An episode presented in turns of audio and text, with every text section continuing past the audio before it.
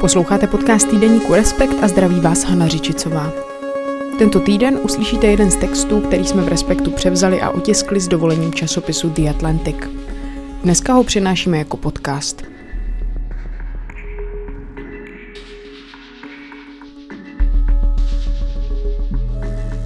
Proč jsou děti nejlepší filozofové? Některé otázky kladou jen děti a dospělí se od nich mají hodně co učit. Scott Hershowitz, The Atlantic.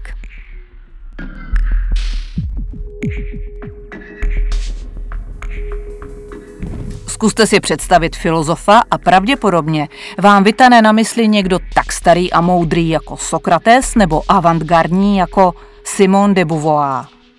Nebo spatříte obraz upachtěného akademika ve tvídovém obleku. V každém případě to nejspíš bude dospělý člověk. Pravda je nicméně taková, že na filozofy narazíte častěji na pískovištích a prolézačkách než ve vysokoškolských kampusech. To může znít zvláštně, protože o dětech obvykle uvažujeme jako o tvorech s omezeným a často velmi doslovným myšlením. Stejný obraz ostatně dlouho líčila i vývojová psychologie. Jean Piaget se proslavil tvrzením, že všechny děti procházejí stejnými vývojovými stádii, až se postupně ve věku 12 let dopracují ke schopnosti abstraktního myšlení. Na myšlence, že dětská mysl s věkem vyzrává, samozřejmě něco je. V otázce kognitivních schopností dětí se ale Piaget mýlil, a to zásadně. Děti jsou sofistikovaní myslitelé a abstraktní myšlenky jim rozhodně nejsou cizí. Jsou také kreativní. Svým způsobem jsou děti vlastně lepší filozofové než dospělí. Spochybňují věci, které dospělí považují za samozřejmé. Jsou také otevřené, neotřelým nápadům. Když děti skutečně posloucháme nebo když spolu s nimi přemýšlíme, můžeme se mnohému naučit. Jedním z prvních, kdo si toho všiml, byl zesnulý filozof Jared Matthews. Ve své knize The Philosophy of Childhood filozofie dětství vzpomíná, jak jednou řekl své čtyřleté dceři Sarah, že jejich kočka Fluffy dostala blechy. Sarah se zeptala, odkud se vzali. E, blechy museli na Fluffy přeskočit z jiné kočky, vysvětlil jí Matthews. A jak se dostali na ní? Ptala se Sarah. Zase z jiné kočky. Odvětil Matthews. Ale tati, naléhala Sarah, takhle to přece nemůže jít pořád dál. Takhle do nekonečná pokračují přece jenom čísla. Matthews v tu dobu vedl kurz, jehož součástí byl i kosmologický argument důkazu boží existence. Argument má mnoho různých podob, mnohé velmi komplikované. Jeho základní myšlenka je ale jednoduchá. Každá událost má svou příčinu. Příčinný řetězec ale nemůže běžet zpět do minulosti neomezeně. Musí existovat nějaká první příčina, jež sama o sobě žádnou jinou příčinu nemá. Někteří myslitelé, třeba Tomáš Akvinský, pak tvrdí, že onou první příčinou je Bůh. Argumentace má ale svá slabá místa. Proč by musel příčinný řetězec někde začínat? Třeba je vesmír věčný a tedy nekonečný v obou směrech. A i kdyby existovala první příčina, proč by jí musel být Bůh? Na pravdivosti argumentace ale nezáleží. Podle Piažeta by se Sarah měla nacházet v takzvaném předoperačním stádiu vývoje, nazvaném podle toho, že děti ještě neumějí používat logické myšlení. Logika Sarah ale neměla chybu, byla vlastně mnohem působivější než samotný kosmologický argument. Ať si totiž o nekonečném řetězci příčin myslíte cokoliv, těžko si představit nekonečný řetězec koček. Matthews se rozhodl děti a jejich schopnost filozofického uvažování studovat, čímž přivedl řadu lidí k myšlence, že děti mohou skutečně seriózně přemýšlet. S dětmi vedl rozhovory několik desetiletí a došel k závěru, že spontánní výlety do filozofie jsou ve věku 3 až 7 let běžné. A byl uchvácen tím, jak jemně dokázali děti argumentovat i jak často filozofické otázky nastolovali. Podobnou fascinaci zažívám i já. Jsem filozof a otec dvou kluků, Rexe a Henka. Oba kladli filozofické otázky a pokoušeli se na ně odpovídat od chvíle, kdy začali mluvit. Říkám si, jestli se mi celý život jenom nezdá. Prohlásil jednoho dne u večeře Rex. Byly mu tehdy čtyři roky a filozofické sklony měl i dříve, takže mě jeho dotaz vlastně nijak nezaskočil. To je skvělý nápad, Rexy. Chlapík, který se jmenoval Descartes, si říkal přesně to samé. A myslíš si, že se ti všechno zdá? Možná. Odpověděl celý šťastný z představy, že vlastně neustále halucinuje. Načež jsme se pokusili najít důvod, který by podezření vyvrátil. Zkuste si to, je to těžší, než si myslíte. Mladší syn Hank se do podobných her pouštěl také. Když mu bylo sedm, zeptal jsem se ho, jestli Bůh doopravdy existuje. Pár minut jsme o tom diskutovali, pak ale debatu ukončil. Nechci o tom mluvit, prohlásil. Proč? Protože Boha by to uráželo, jestli existuje. Vysvětlil jsem mu, že právě argumentuje takzvanou Paskalovou sázkou. Ta je pojmenována po Blézu Paskalovi, francouzskému filozofujícímu matematikovi ze 17. století. Přemýšlíš o tom stejně jako on, vysvětloval jsem Henkovi, že bys měl věřit v Boha, abys ho neurazil, pokud existuje. Přesně to jsem si vždycky myslel, proto jsem o tom taky nechtěl mluvit.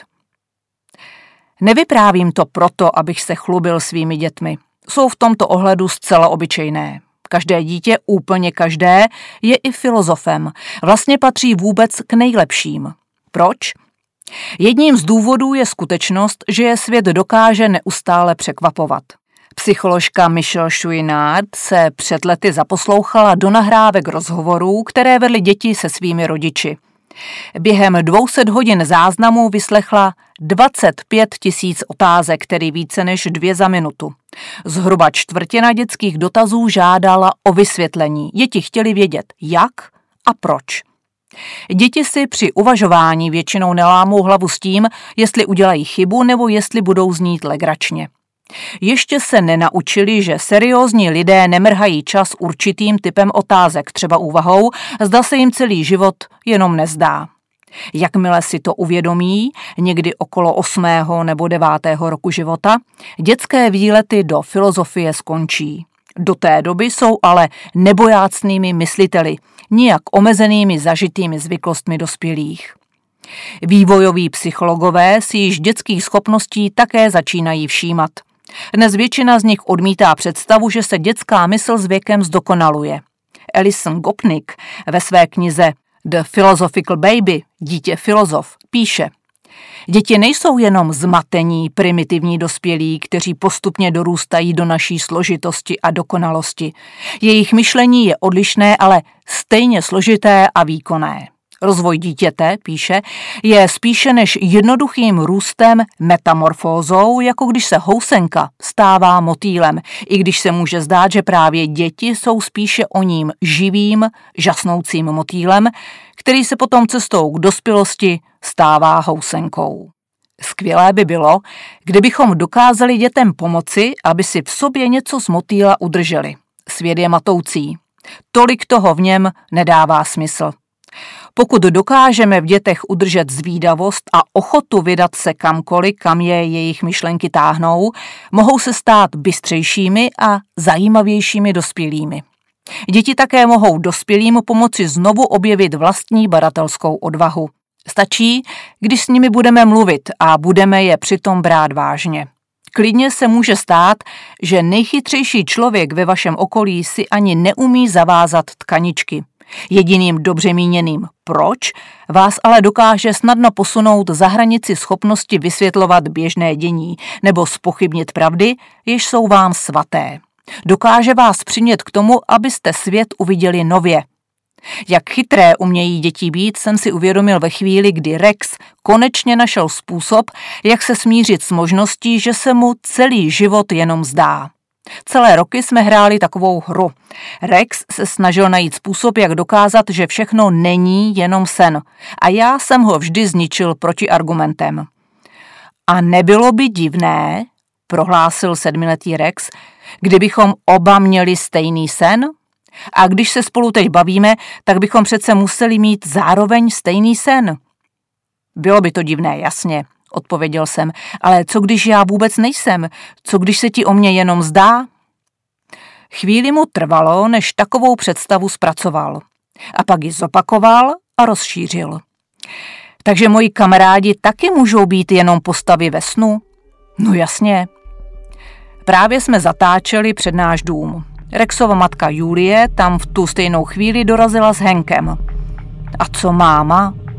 Pronesl Rex a ukázal před sebe. Ta se ti možná taky jenom zdá. Rexovi spadla brada a pak tiše řekl. Tak to se ale vůbec nechci probudit.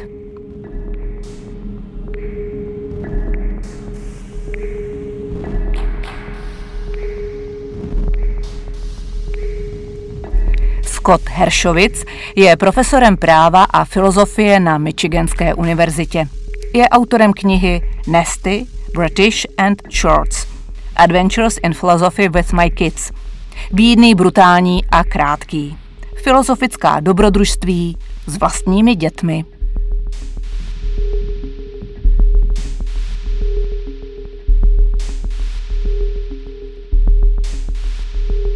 A příště už zase naslyšenou s obsahem respektu.